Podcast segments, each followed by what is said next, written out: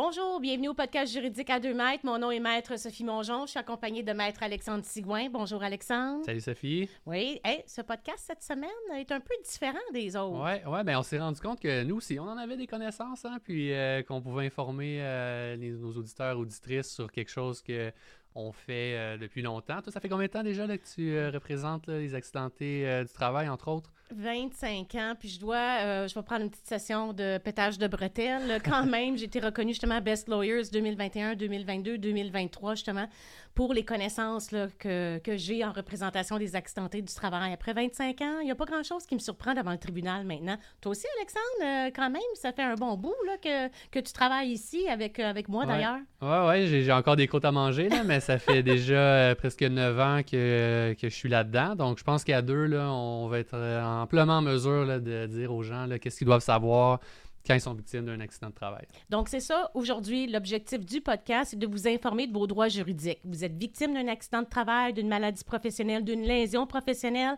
Ben, le podcast aujourd'hui va vous expliquer le mieux possible vos droits et les informations que vous devez savoir. Donc, sans plus tarder, on va commencer ça maintenant. Travail, suspension, harcèlement, congédiement, sac, accident, CNESST, blessure, invalidité, tribunal administratif, assurance. Pour vos besoins juridiques, 855 mètres. vos intérêts défendus d'une main de maître. Donc, nous sommes de retour et on va aborder pas mal tous les, les petits sujets, ben, tous les grands sujets Mhm. qu'on doit connaître en accident de travail, base salariale, comment faire une réclamation du travailleur, les délais à respecter, etc.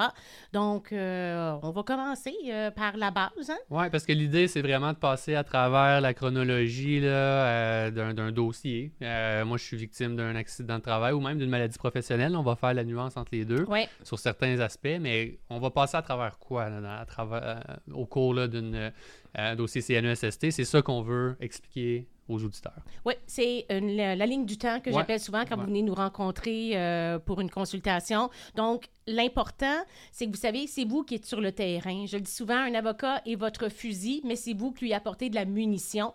Donc, c'est important pour vous de mettre les indices au fur et à mesure dans votre dossier auprès de votre médecin, auprès des intervenants, pour que lorsque votre dossier arrive à point et malheureusement qu'il y ait contestation ou représentation ou quoi que ce soit, ben, qu'on ait le meilleur euh, dossier possible. Parce qu'aller à la cour, faire une contestation, je le dis tout le temps, c'est le moindre de mes soucis. 90 du travail, c'est de savoir naviguer dans le système.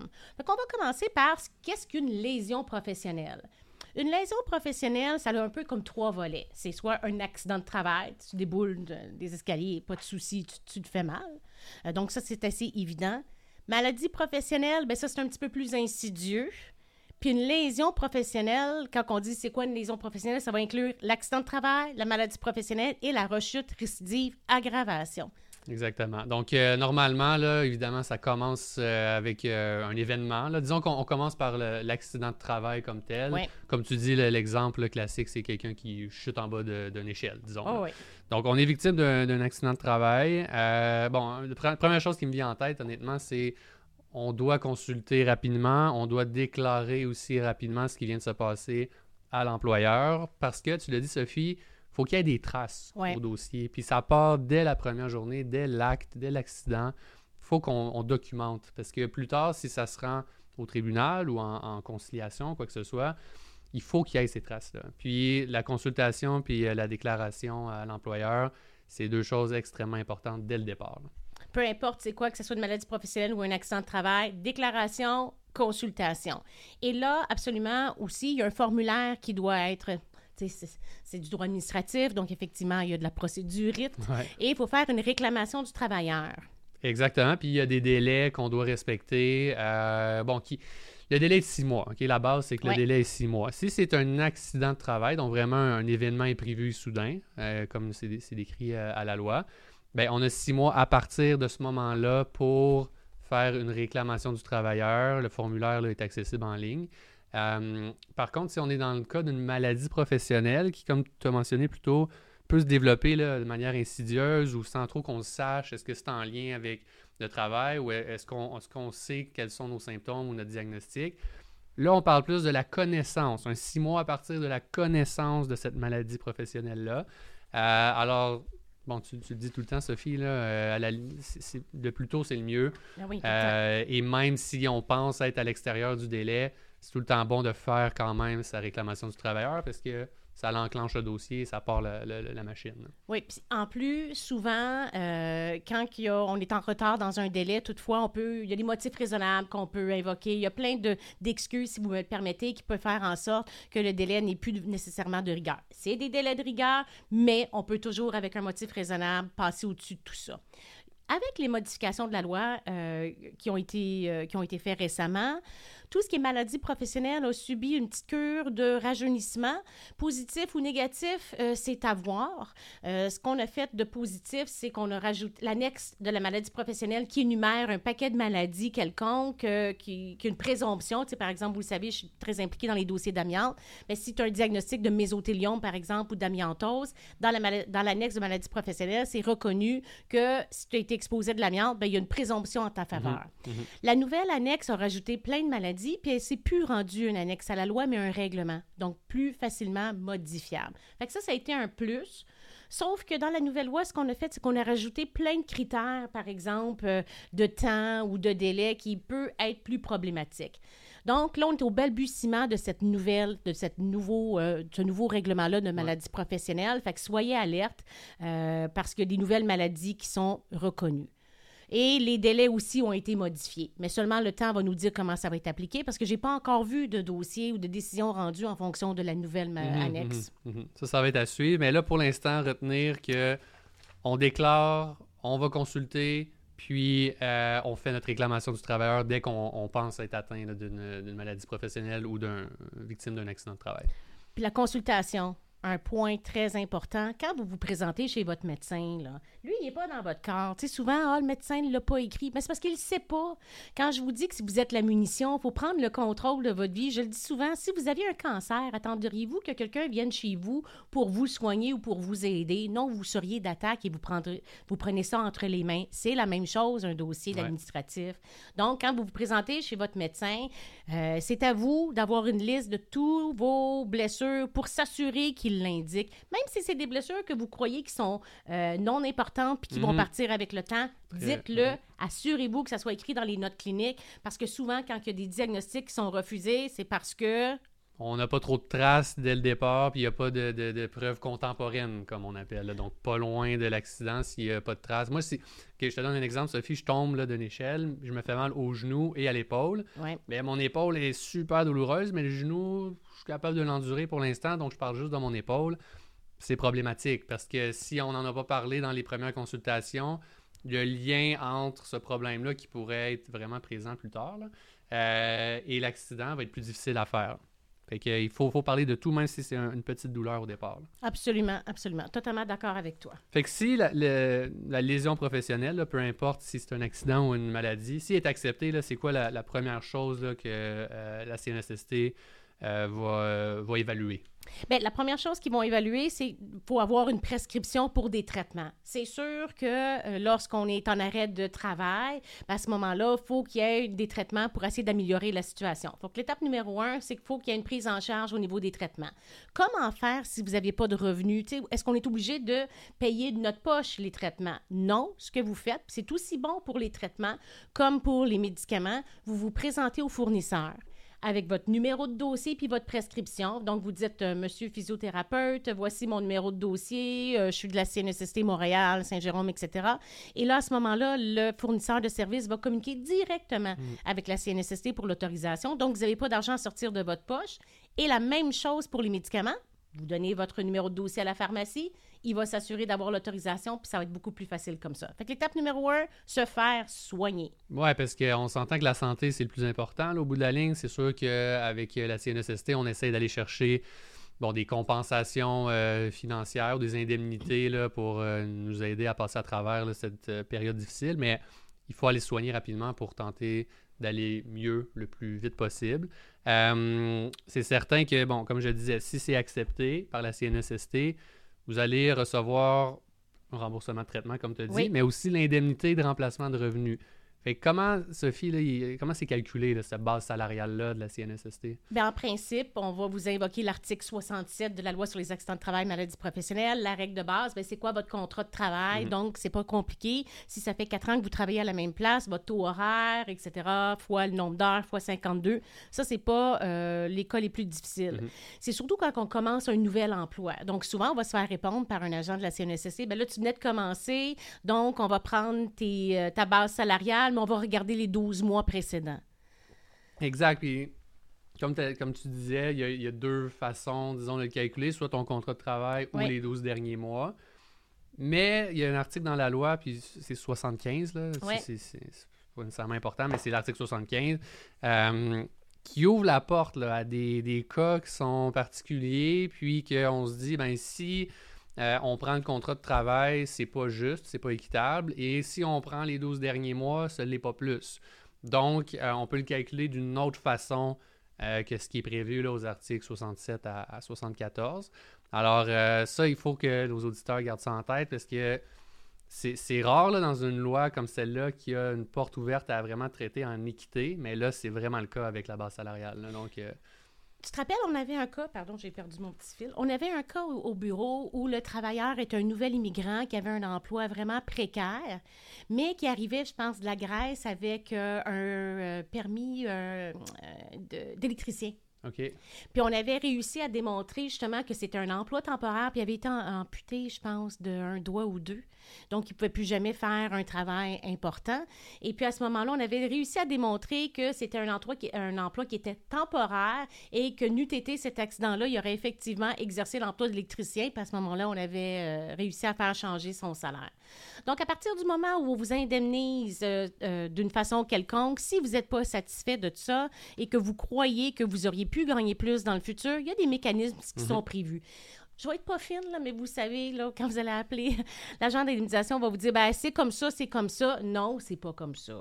Vous avez 30 jours pour contester, en principe, la base salariale. Le problème, c'est que souvent, la décision, c'est pas une décision claire. Fait que les gens ne savent même pas qu'ils peuvent contester la décision. Ça va être écrit sur votre avis de paiement. C'est un papier vert là, que vous allez recevoir, puis en bas à gauche, là, ça va être écrit votre base salariale. Dès le premier paiement, allez regarder ça attentivement, ce document-là, parce qu'en principe, vous avez 30 jours. Ça va être écrit, bon, le montant qu'il va vous être payé aux deux semaines, mais ça va être aussi écrit la base salariale annuelle Brut. sur, exact, brut, sur laquelle là, la CNSST se, se base pour verser les indemnités. Si vous voyez, ben là, il, me paye sur du 30 000, puis moi, je fais 50 000 par année habituellement. Qu'est-ce qui fonctionne pas? Mais là, il faut contester cet avis de paiement-là dans les 30 jours, parce que comme tu dis, c'est pas tout le temps des décisions claires qui mentionnent euh, votre base salariale est évaluée à X dollars.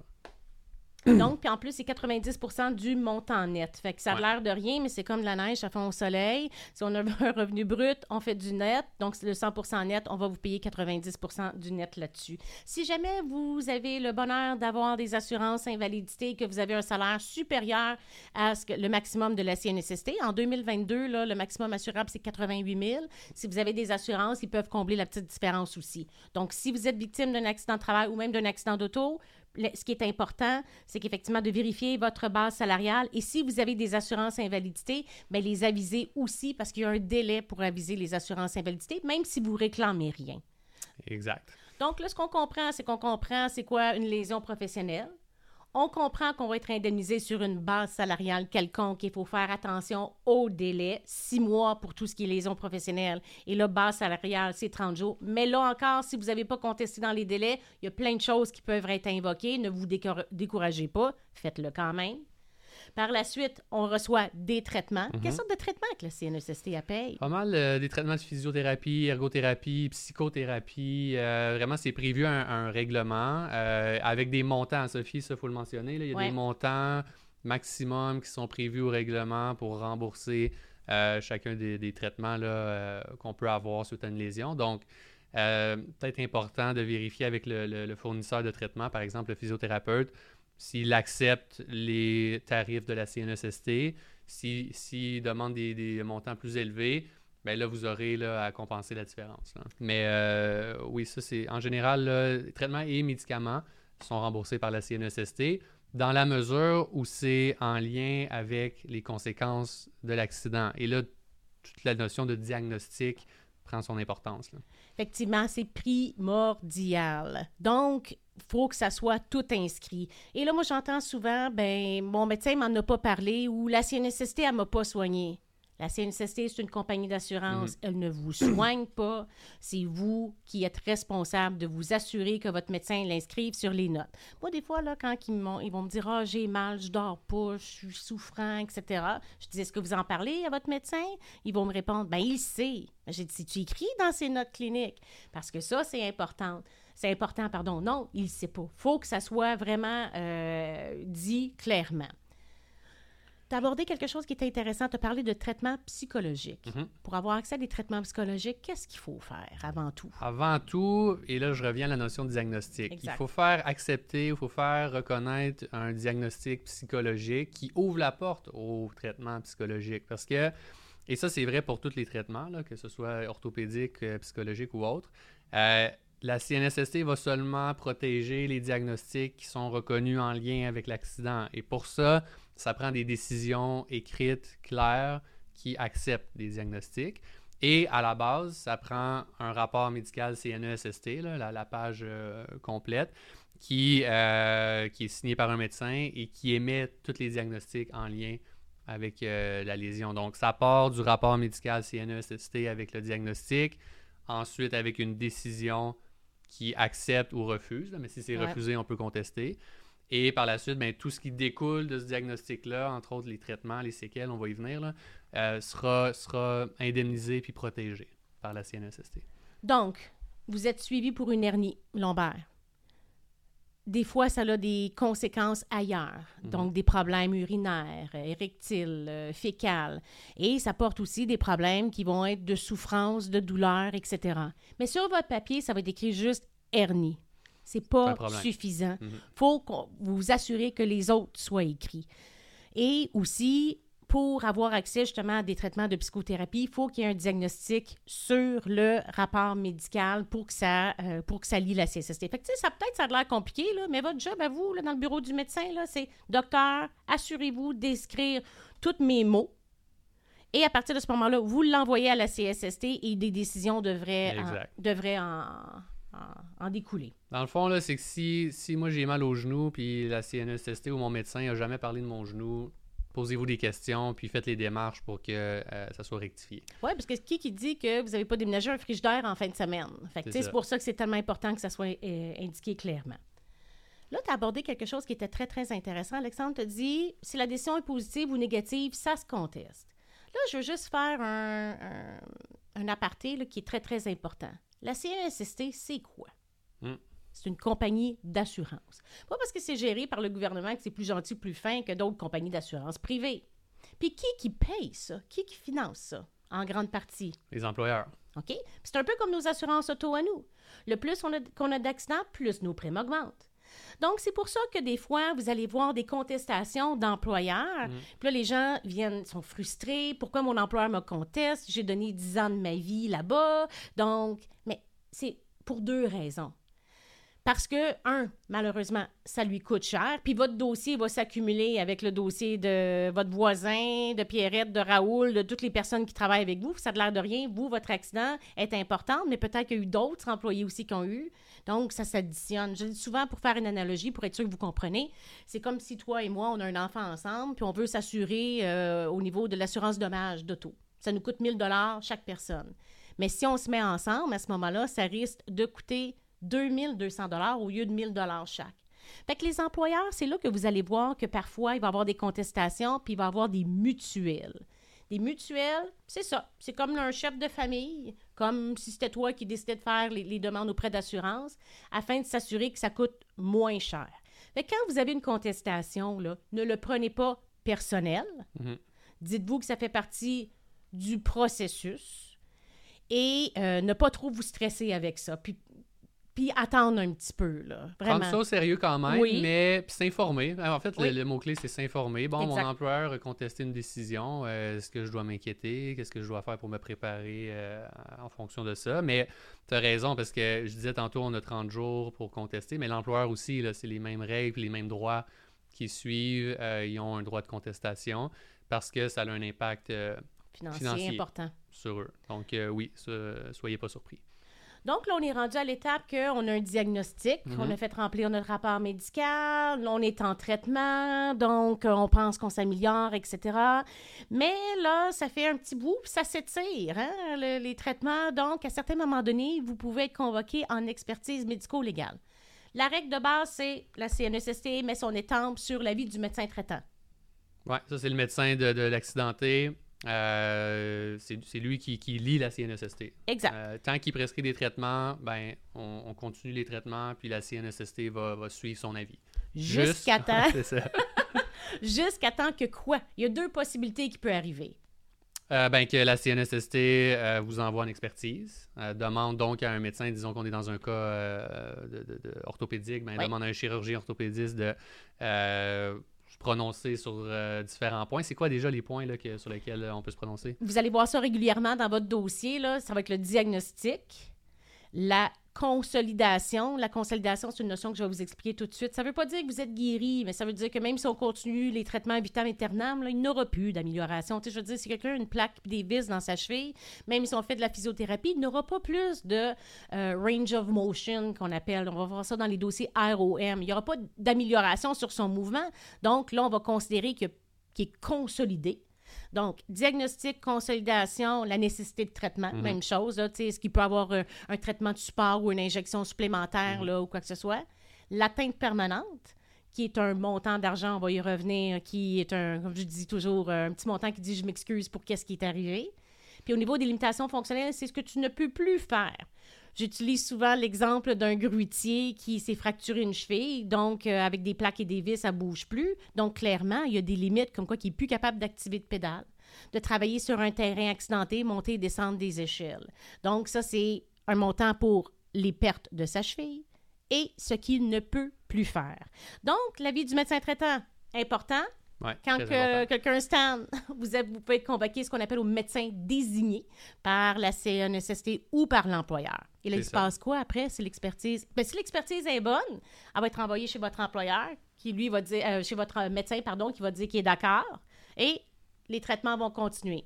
Mais s'il n'est pas d'accord, C'est ça. si C'est l'expertise n'est pas bonne, là, ça déclenche quelque chose d'autre. Ouais. Parce que comme on a dit, le médecin traitant, il lit la CNSST, mais il lit aussi l'accidenté. Fait que euh, Mm. c'est- important aussi de savoir ça parce qu'on peut pas vraiment, à part, sauf exception, là, euh, on peut pas vraiment aller contre l'avis de son propre médecin, tant sur la nécessité de traitement, les séquelles, les limitations. Donc, bref, pour répondre à ta question, il y a une expertise de l'employeur ou la CNSST et c'est envoyé à- à- au médecin de l'accidenté. Oui. S'il dit qu'il est d'accord, ben là, c'est facile. euh, ben, c'est facile. C'est c'est- ça lie tout le monde, puis on va prendre les conclusions d'expertise en question, et c'est ce que la CNESST va appliquer comme conclusion. Si le médecin traitant, il se dit en désaccord avec le médecin expert, soit de la CNESST ou de l'employeur, là, c'est renvoyé au BEM, Bureau d'évaluation médicale, qui est un médecin euh, indépendant qui est mandaté par le ministère euh, Du du Travail. Travail, euh, et qui va trancher, si on veut, là, trancher sur les, les contradictions, sur les désaccords entre l'expert et le médecin de l'accidenté.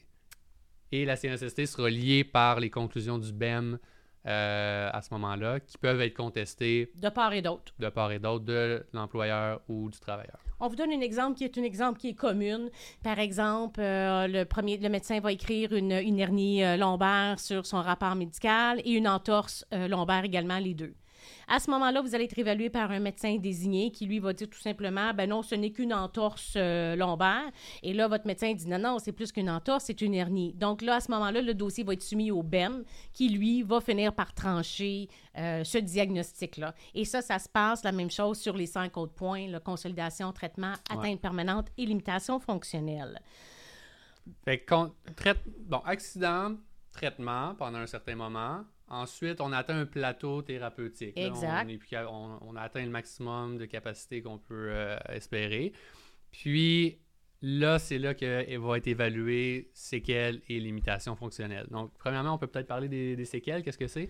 Bien, les séquelles, c'est un, comme je disais, c'est un petit montant d'argent qui dit je m'excuse pour ce qui est arrivé. Euh, je vous le dis tout de suite, vous allez être extrêmement, extrêmement, extrêmement déçus. La loi, le barème là, que la CNSST euh, utilise, c'est un barème qui n'a pas été modifié depuis 1987, si je ne me trompe pas. Et l'indemnisation, j'ai pas d'autres mots, je vais être bien franche, l'indemnisation est cheap, cheap, cheap, cheap, cheap. Par exemple, quelqu'un qui a un, un entorse lombaire là, va recevoir des séquelles de 2 c'est combien ça en argent? Ouais, ça dépend de ton âge. Oui, mais, mais euh, vous êtes chanceux si vous vous en sortez avec 2000 dollars avec ça. Ça n'a pas de sens. Puis là, le travailleur va dire, écoute, là, moi, je suis menuisier, j'ai perdu 80% de mes capacités, je suis même plus capable de toucher mes orteils, je suis même plus capable de lever de poids, je suis même pas capable de rester assis longtemps. les problèmes de dos, c'est souvent alterner position assis debout parce que tu n'es pas bien assis, tu n'es pas bien couché, tu n'es pas mhm. bien nulle part. Et là, tu vas avoir reçu 2000 dollars d'indemnisation. Ça, là, c'est quelque chose qui a été omis de façon importante dans la modification de la loi. Alors, si vous m'entendez, ben, faites des pressions, écrivez à votre député, au ministre du Travail, puis dites-lui que les accidentés sont sous-indemnisés, puis il faut que ça change ça.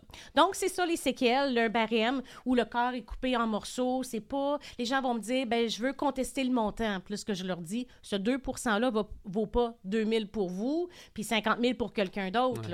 Ça tourne tout alentour de ce fameux... Parce que le pourcentage est déjà associé à un montant prédéterminé qui ne peut pas être débattu. C'est vraiment en fonction des diagnostics, puis dépendamment du diagnostic aussi des, pertes de mouvement, des amplitudes de mouvement que vous avez. Sauf que dans le cas de, que, tu donnes, puis c'est bon de le mentionner parce que c'est récurrent, là, une entorse lombaire, c'est-à-dire que ça revient souvent dans les dossiers. Mais même si tu as perdu beaucoup d'amplitude de, de, mouvement, l'entorse lombaire ouvre pas la porte à cette évaluation-là pour rajouter du pourcentage. C'est 2% tout court et on termine là. Donc, pour l'atteinte permanente ou les séquelles, qu'on peut appeler communément, euh, c'est ça. C'est un pourcentage qui donne un montant d'argent euh, qui est donné d'un coup, qui est versé d'un coup, puis euh, on n'en parle plus. Mm. Maintenant, les limitations fonctionnelles, ça, c'est différent et ça a un impact vraiment important sur une décision de capacité de travail. Donc, tu l'as dit tantôt, le le, le propre d'une limitation fonctionnelle, c'est quelque chose qu'on doit éviter de faire, même des fois qu'on n'est carrément pas capable de faire, mais souvent c'est pour éviter une potentielle rechute ou une aggravation de sa condition. Euh, par exemple, c'est d'éviter de soulever des charges de 5 kg et plus, euh, éviter d'avoir une position statique plus de 30 minutes, euh, des amplitudes, des, des, des, flexions ou extensions. c'est des choses vraiment concrètement qu'on doit éviter de faire. Puis, euh, c'est ultra important de s'assurer que ces limitations-là sont représentatives de notre condition. Parce qu'après, à quoi ça sert, Sophie, ces, limitations-là pour la CNSST et pour nous? Bien, c'est parce que ça fait en sorte qu'on va évaluer si vous êtes capable, oui ou non, de refaire votre emploi. Mm. Alors, conseil de pro ici, maintenant, lorsqu'on rend une décision portant sur l'atteinte permanente, là, cette décision-là, tant ou aussi longtemps que votre capacité de travail n'a pas été déterminée, vous contestez. C'est quoi les délais de contestation, Alexandre? 30 jours. 30 jours. CNSST, 30, de l'édition de la CNSST, tu as 30 jours pour la contester. Le formulaire est en ligne sur cnsst.gouv.qc.ca. Pas besoin d'écrire votre vie là, dans ce formulaire-là. Mm-hmm. Je ne suis pas content de cette décision-là. Je suis pas contente. Ça vous laisse le temps de voir qu'est-ce qui se passe avec la suite de votre dossier, qui lui continue à, naviguer. Là. c'est une ligne du temps. Là. Pas parce qu'il y a une décision qui a été rendue que votre dossier cesse. Le dossier continue également. Donc, tant aussi longtemps que votre dossier n'est pas finalisé, si vous êtes, si vous doutez que cette décision-là euh, peut euh, vous nuire ou vous mm-hmm. aider dans le futur, vous la contestez quand même, ça ne coûte rien de le faire vaut mieux dire oh, je laisse tomber parce que c'était pas important que j'aurais donc dû. Ben oui, ben oui, ben oui. Puis je pense que euh, peut-être important de mentionner par contre que après cette première contestation-là, s'il y en a une, il va y avoir une révision à l'interne euh, par la CNESST. Et si encore là, il y a une décision qui est rendue avec laquelle vous n'êtes pas d'accord, vous pouvez contester, porter en appel cette décision de la révision administrative au tribunal administratif du travail. Et là, on a 45 jours euh, pour le faire. Il n'y a pas d'excuse, là. Le formulaire est en ligne directement sur tat.gouv.qc.ca, si je ne me trompe pas. C'est facile. Il y a un formulaire à remplir. C'est- C'est des champs. Votre nom, votre numéro de téléphone, Ouais. votre numéro de dossier. Encore, il y a un gros, gros carreau. Ne soyez pas impressionnés. Tout simplement, erreur de droit et de fait, insatisfait de la décision. Vous sauvegardez vos droits. Vous n'avez pas besoin d'un avocat pour faire cette démarche-là, mais vous écrivez le moins possible et à ce moment-là, la stratégie sera élaborée un petit peu plus tard avec l'avocat s'il y a lieu. Parce que, encore, je sais, on n'a pas toujours besoin d'un avocat. là. Vous êtes capable de vous débrouiller. C'est pour ça qu'on fait ce genre de podcast-là, afin que vous soyez un peu autonome. Là. Mais on va revenir dans notre dernier point vers la fin, euh, des quelques trucs et astuces au tribunal administratif du travail. Mhm. Mais avant ça, tu avais bien raison. Tu dis suite aux séquelles, aux limitations fonctionnelles, donc ça nous permet d'évaluer la réadaptation, pas physique, mais de la réadaptation sociale. Suis-tu capable de faire mon emploi maintenant? Je donne un exemple. On a parlé d'entorse lombaire et tout. On va y aller au niveau psychologique.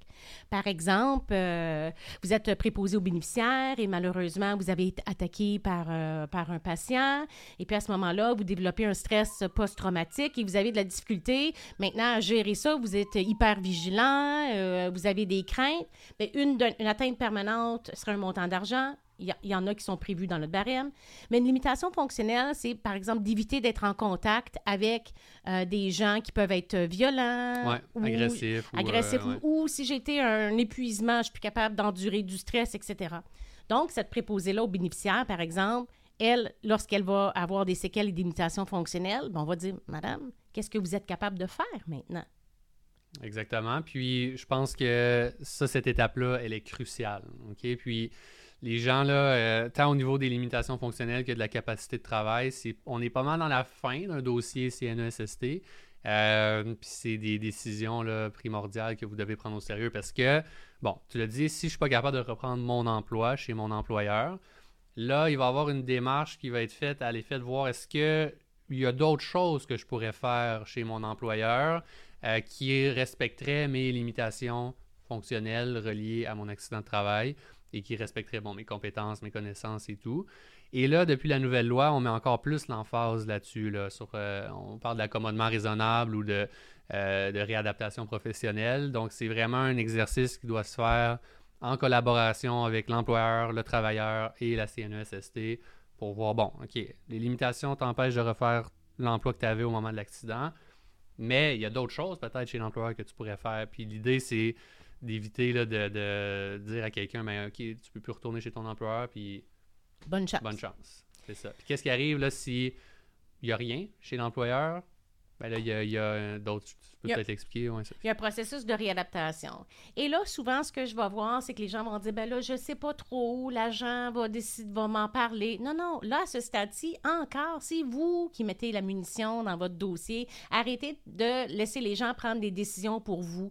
Donc, à ce moment-là, là, si vous avez dans la quarantaine, la cinquantaine, à moins que vous ayez vraiment une maladie extrêmement sévère et des limitations fonctionnelles sévères, il y a des très bonnes chances qu'on vous dise que vous êtes capable de retourner travailler. là. Surtout en télétravail, maintenant que c'est disponible. Ça ne l'était pas à l'époque. Fait que, souvent, je plaidais, mais il faut qu'ils prennent le transport en commun, tout le stress pour se rendre. Mais là, il y a de moins en moins d'excuses pour ça.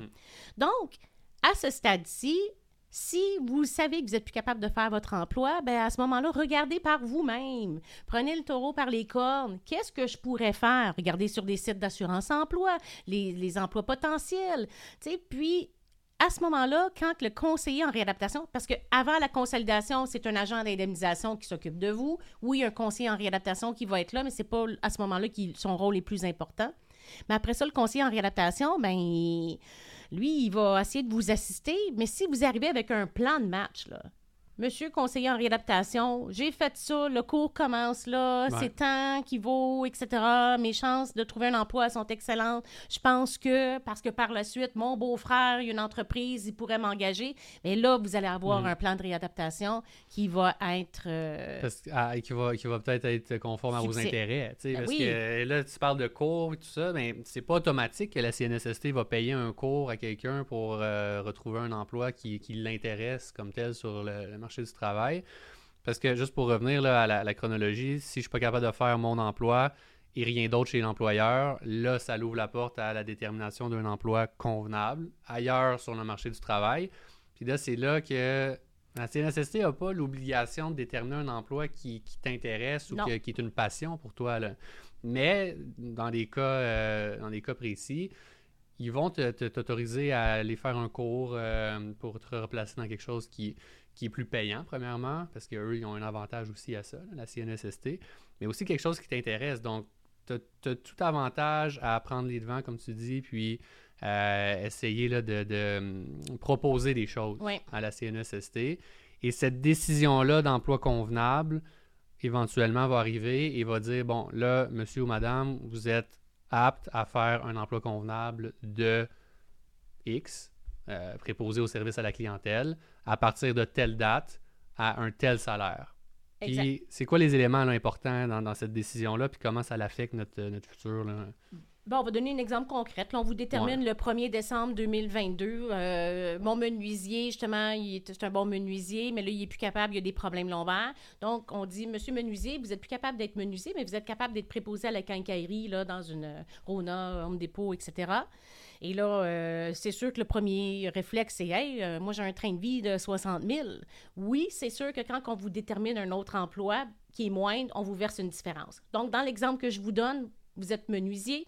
Le 1er décembre 2022, la CNSST dit que vous êtes plus capable d'être menuisier, mais préposé à la quincaillerie. Vous allez recevoir pendant un an vos pleines indemnités de remplacement de revenus. Si je comprends bien, la nouvelle loi, euh, j'ai pas vu comment elle s'applique sur le terrain, mais il se peut, euh, comme dans l'ancienne LAT, euh, que vous devez euh, démontrer des recherches d'emploi. Ça, c'est pas encore clair pour l'instant. Donc, pendant l'année de recherche d'emploi, à ce moment-là, vous n'êtes pas obligé de travailler, mais au bout de l'année, que vous travaillez ou vous ne travaillez pas, votre salaire de 60 000 va être amputé automatiquement du salaire de l'emploi convenable. Disons qu'on va mettre à 30 000. Donc, à partir de ce moment-là, la différence va vous être versée aux 14 jours jusqu'à vos 65 ans.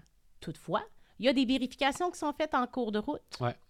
Oui, parce que évidemment, si euh, quelqu'un se fait dire, ben, dans ton exemple, Sophie, moi, euh, la CNSST me dit je suis capable de faire euh, préposer à la cacaillerie à 30 000 mais que, euh, je sais pas, moi, par hasard, je me trouve un autre emploi ou même un préposé à la cacaillerie, mais qui fait 40 ou 50 000 Ben Là, évidemment, normalement, il faut aviser la CNSST parce que ils vont ajuster l'indemnité qu'ils vous versent en fonction d'une capacité qu'eux, ils ont évaluée à 30 000. Donc, euh, et il y a des, pour répondre à, à ton, ou ta- ton commentaire, c'est à deux ans euh, que ça va être réévalué, mais euh, ça va, ça va l'être jusqu'à la fin des indemnités, jusqu'à 65, qui diminue ensuite jusqu'à 68 ans là, complètement.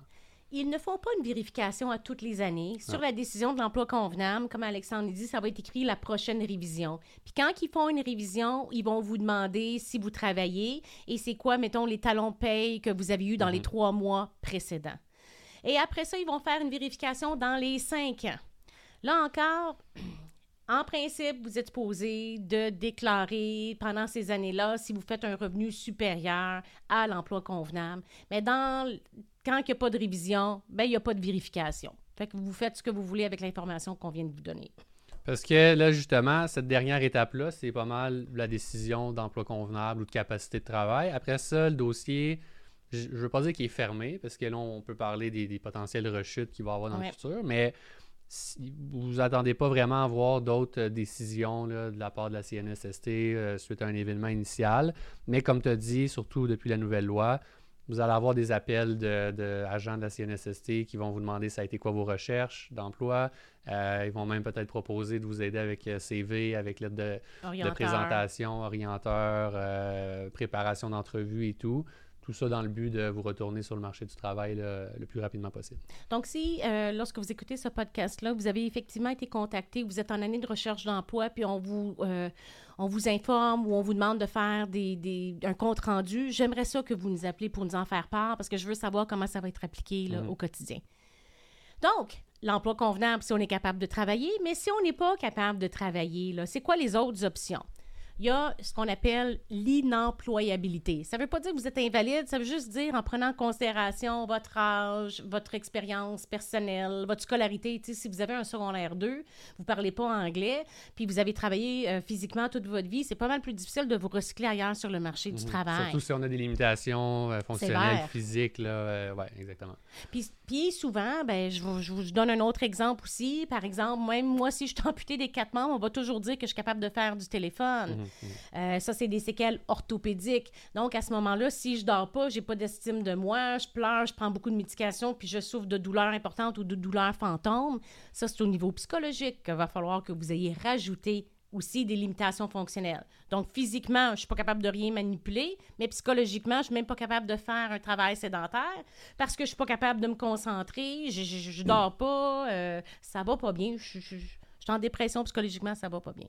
Ouais. Fait que ça, c'est possible, oui, Sophie, qu'il y ait des décisions d'inemployabilité. Mais ça se travaille. Il faut Ouais, mettre de la faut- munition dans votre dossier, Exact. mettre les indices en cours de route. Pas arriver après la décision d'emploi convenable tout d'un coup puis dire Ah, ben oui, mais là, je suis dépressif. C'est trop tard. Soyez alerte dès le départ. Oui, puis euh, dénoncez-les vos symptômes à vos médecins puis aux intervenants de la CNSST, parce que là, on n'en a pas parlé, mais les, les discussions là, que les gens ont avec les agents de la CNSST, c'est tout noté, puis c'est dans, euh, dans le dossier. Là, dans le Ben, moi, j'appelle ça des notes évolutives. C'est ça, exactement. C'est des notes évolutives qui se retrouvent dans le dossier CNSST et qui vont être ultra pertinentes s'il y a contestation. Donc, si vous parlez à votre agent puis vous dites, euh, ben là, moi, je je file vraiment pas euh, depuis l'événement parce que euh, je suis plus capable de faire tout ce que je faisais avant, je suis pas capable de lever mes enfants, de jouer avec eux. Ça crée Euh, des conflits dans la famille. On va se dire la vraie ben affaire, c'est sûr. Là. Fait que, euh, il faut, faut en parler aux médecins, mais aussi aux intervenants. Puis, les, les intervenants qui, qui, qui ont le cœur à bonne place, ils vont vous dire aussi là, quoi faire, puis c'est quoi vos droits. Euh, mais, prenez pas ça pour acquis, puis euh, informez-vous, évidemment. Donc, emploi convenable. Sinon, il y a une employabilité. Puis aussi un entre-deux qui s'appelle on peut toujours négocier du temps partiel. C'est un petit peu plus difficile, mais tout est possible. Ouais. De plus, pendant qu'on est là, avec, quand vous recevez une rente résiduelle de la CNSST, pour l'instant, vous pouvez cumuler avec Retraite Québec euh, une rente d'invalidité. Donc, parfois, disons, je vais encore donner mon exemple de menuisier qui gagnait 60 000, il n'est plus capable d'être menuisier, mais la CSST va déclarer qu'il est capable d'exercer un emploi convenable à 30 000 avec ses blessures, mais vous avez une condition euh, intercurrente qui se présente, tout ça, donc euh, euh, un diabète important, un cancer ou quoi que ce soit, ben, vous pouvez à ce moment-là aussi cumuler avec une rente d'invalidité de Retraite Québec. Là, c'est un petit peu plus complexe. Je vous suggère à ce moment-là de vraiment consulter. Autre chose qui est disponible aussi, c'est l'aide personnelle à domicile. L'aide personnelle à domicile, c'est euh, disponible un peu au départ, mais c'est plus difficile à obtenir. Si par exemple, euh, vous avez des boulets en bas de votre échelle, vous avez les deux jambes fracturées, là, qui, qui fait votre épicerie, qui, qui Mhm. s'occupe de vous? Le ménage, euh, la vaisselle, euh, même faire les repas à la maison, là, Oui, tout ça, oui, là, oui. toutes les activités qu'on appelle de la vie quotidienne et domestique. Oui, AVQ, AVD, c'est ce que vous voyez dans que votre vous allez dossier. voir ça. Oui, absolument. Puis ça, ça peut euh, bon, ouvrir la porte à un, une indemnité de la CNSST, l'aide personnelle à domicile, pour que vous puissiez engager quelqu'un, une femme de ménage. Ou votre conjointe aussi. ouais, exactement, conjoint, conjointe, euh, que, que vous pouvez payer ou rémunérer et que la CNSST va, va rembourser là, pour ces difficultés-là. C'est quoi la règle de base pour avoir droit à toutes ces affaires-là? Prescription du médecin. Mhm. Est-ce que la CNSST va vous l'offrir? Est-ce que le médecin va penser de vous l'offrir? La réponse est non. Qu'est-ce qu'on vous dit depuis le début?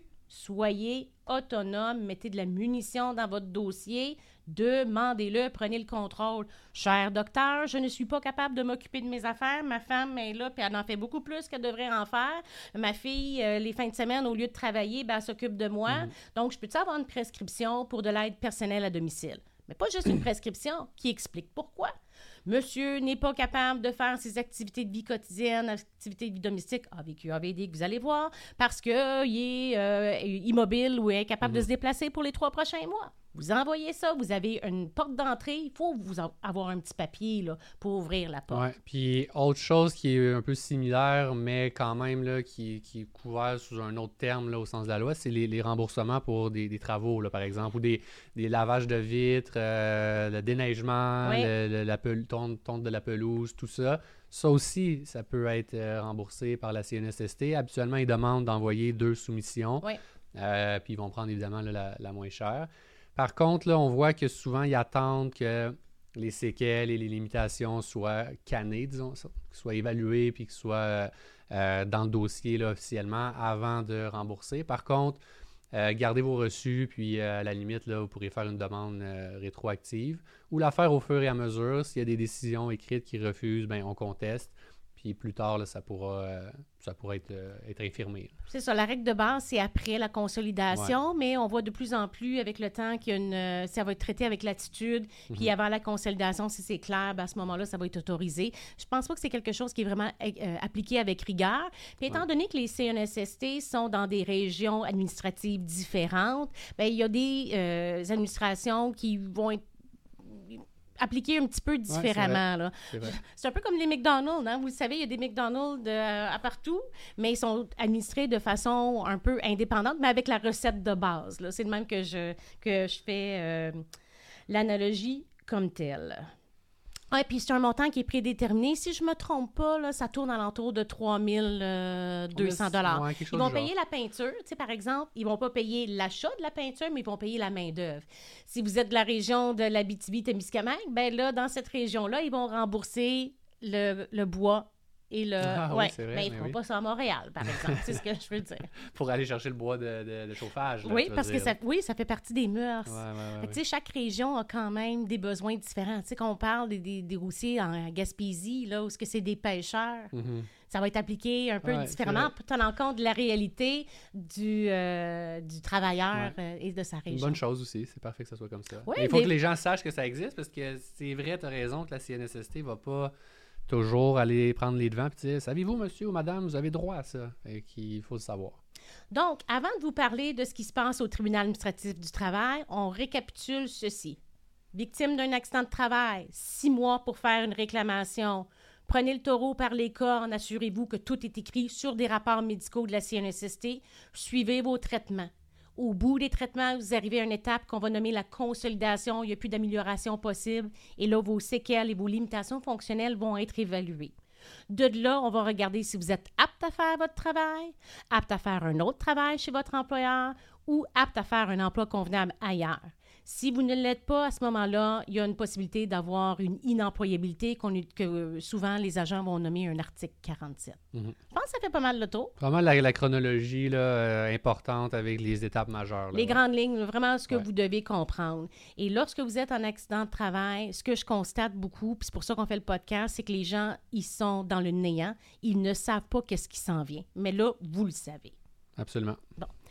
Tribunal administratif du travail, comme qu'on a expliqué dès le départ, étant donné que c'est une compagnie d'assurance, que les employeurs reçoivent des factures, je donne toujours un autre exemple. Chaque fois que vous recevez un dollar, l'employeur peut recevoir une facture de 1,15 Et là, je me suis fait dire une fois que je sous-estimais le 1,15 mais c'était plutôt le 1,50 Donc, des fois, ce qui va arriver, c'est que l'employeur va préférer vous payer directement pour éviter de payer euh, ces frais-là. Donc, quand on se demande pourquoi il me paye, c'est pour ces raisons-là.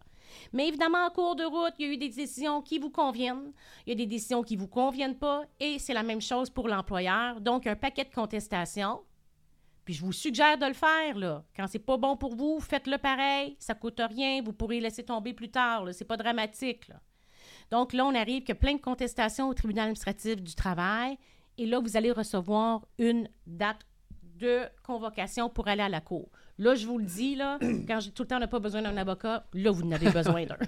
là, là, ce que vous devez faire, c'est aller prendre une, euh, aller, aller faire une consultation. Parce que euh, à ce stade-ci, souvent, il y a des contestations qui ont été faites préventivement qui ne sont plus d'actualité. Ça donne plus rien. Fait que ça veut pas dire automatiquement parce qu'il y a une date de cours qu'il y a, Mhm. euh, qu'il va avoir une De date part de et cours. d'autre, là, de l'employeur et du, du travailleur, des fois, là, ça, peut être, ça peut être contesté jusqu'au tribunal pour finalement que ah non, on, on recherche pas rien du tout de supplémentaire. Donc, C'était le savoir, voir. par exemple. Oui, ça. Exact. Mais je comprends que ça peut être stressant pour vous lorsque vous recevez ça, puis que vous êtes frustré parce que vous ne comprenez pas pourquoi qui fait ces contestations-là. Là, si vous allez sur le site tat.gouv.qc.ca, il y a un onglet qui s'appelle Services en ligne. Donc, vous cliquez là-dessus. Quand je vous dis d'être auto- autonome, là, puis de savoir ce que vous vous enlignez, là, donc c'est important. Vous allez sur ce site-là, puis quand vous cliquez sur Services en ligne, à ce moment-là, vous allez avoir l'option de rentrer des dossiers. Il y a une option qui s'appelle Dossier CNSST. C'est le dossier le plus facile parce que c'est le, le numéro qui va vous suivre de l'accident jusqu'au bout. Tandis que les numéros de dossier du TAT, là, du tribunal, vont changer un petit peu. Donc, vous rentrez votre dossier de neuf chiffres. Souvent, il commence par cinq. Mhm. Des anciens dossiers vont commencer par un. là. Donc, vous rentrez votre neuf chiffres, vous cliquez là-dessus et là, vous allez voir toutes les personnes qui sont invitées ou sont impliquées dans votre dossier. Vous allez voir le nombre de contestations qu'il y a également. Et là, il y a euh, le nom d'un conciliateur ou d'une conciliatrice. Dis donc, Alexandre, qu'est-ce que ça fait, ces gens-là? Dans le fond, le tribunal, là, dans chaque dossier qui se rend euh, à ce niveau-là, ils vont mandater un, con- un conciliateur ou conciliatrice indépendant, là, qui n'est pas pour l'employeur ou pour le travailleur, qui est vraiment du tribunal, et qui est là pour essayer de voir est-ce que le dossier peut se régler avant la tenue d'une audience euh, au tribunal. Donc, cette personne-là euh, est super euh, utile. Ils sont qualifiés en plus. Ils ont vraiment des bonnes personnes. Vraiment, vous pouvez leur, euh, leur faire confiance. Ils connaissent très bien le, le droit là, puis le cadre euh, législatif, juridique de, de- des accidents de travail, des maladies professionnelles. Et sur le site du, du tribunal, il y a leurs coordonnées, leur numéro de téléphone. Donc, une fois qu'on a le nom, on peut là, trouver le numéro facilement, puis communiquer avec eux, voir est-ce que euh, il y a possibilité là, de, de négocier ou de s'entendre avec euh, l'autre partie, l'employeur, euh, par exemple, pour éviter une audience ou éviter de, de se retrouver avec euh, une décision qui ne fait pas notre affaire. Fait Moi, ce que je dis souvent, c'est que ce que vous pouvez faire, c'est que surtout si c'est une contestation de l'employeur, donc vous pouvez contacter le conciliateur puis dire ben écoute, il y a une audience qui s'en vient dans un mois, pouvez-vous vérifier si l'employeur a l'intention de Ouais. continuer ses démarches, oui ou non? Fait que si on vous répond oui, à ce moment-là, consultez. Si on vous dit non, ben, finalement, vous avez fait une économie d'argent, puis exactement ce qu'on vous dit là, c'était une contestation qui était préventive. Sinon, ils vont vous rappeler, puis ils peuvent vous donner l'option euh, qui est une très bonne option, c'est de dire euh, non, il veut pas procéder, mais oui, il veut quand même négocier quelque chose. là. Donc, là, à ce moment-là, la conciliatrice ou le conciliateur peut vous faire une offre de règlement. Et là, si vous ne comprenez pas, là aussi, vous devez euh, effectivement consulter parce que là, c'est des moments importants. Ouais. Consulter ne veut pas nécessairement dire engager un avocat.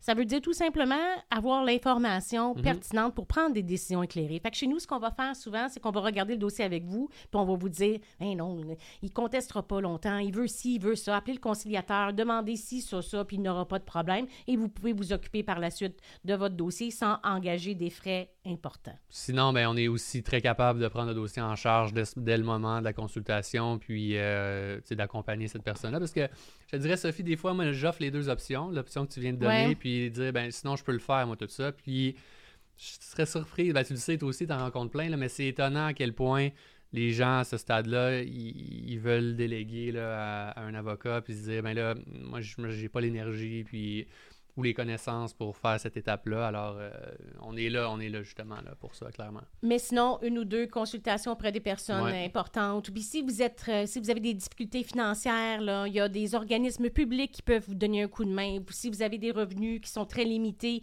il y a de l'aide juridique qui est disponible pour vous. Euh, si vous doutez un peu de la façon que votre dossier a été traité, vous pouvez toujours demander au protecteur du citoyen de faire une vérification. Ça aussi, c'est sans frais.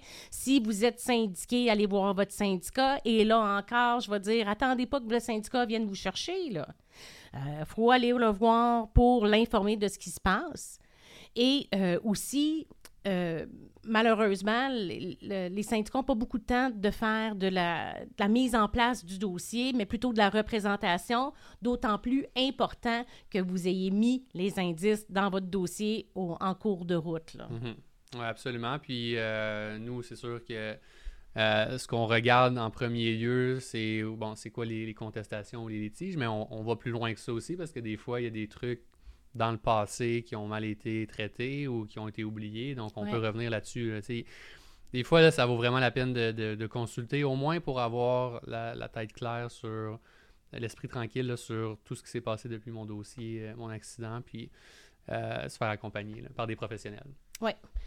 Mais encore, si vous écoutez notre podcast attentivement, puis vous le savez, là, puis vous faites attention, premièrement, si vous faites ce que, les devoirs qu'on vous dit de faire, rendu au bout, euh, ça va être pas mal plus facile, moins onéreux, euh, moins de difficultés, donc un résultat beaucoup plus rapide. Vous êtes la munition, la personne qui vous représente à la fin et le fusil, c'est votre travail d'y emmener. C'est un travail d'équipe. OK? Ça, c'est bien important. Soyez alerte, écoutez euh, attentivement, puis prenez le contrôle de votre vie et de votre dossier. Et si vous voulez des soins ou quoi que ce soit, regardez et demandez à votre médecin de les inscrire. Donc, comme je dis depuis le début, prenez le contrôle de tout ça. Ouais, puis euh, euh, avant de, de- le podcast, je regardais rapidement, puis en 2021, il y a eu 93 000 euh, accidentés du travail, euh, selon ce que j'ai vu. Donc, c'est beaucoup de gens, c'est beaucoup de monde, c'est c'est beaucoup de vies qui sont chamboulées, puis en plus, on est pris dans une machine, des fois qu'on comprend pas. Alors, euh, je pense que le podcast d'aujourd'hui va certainement avoir euh, éclair- éclairci, là, éclairé beaucoup de choses.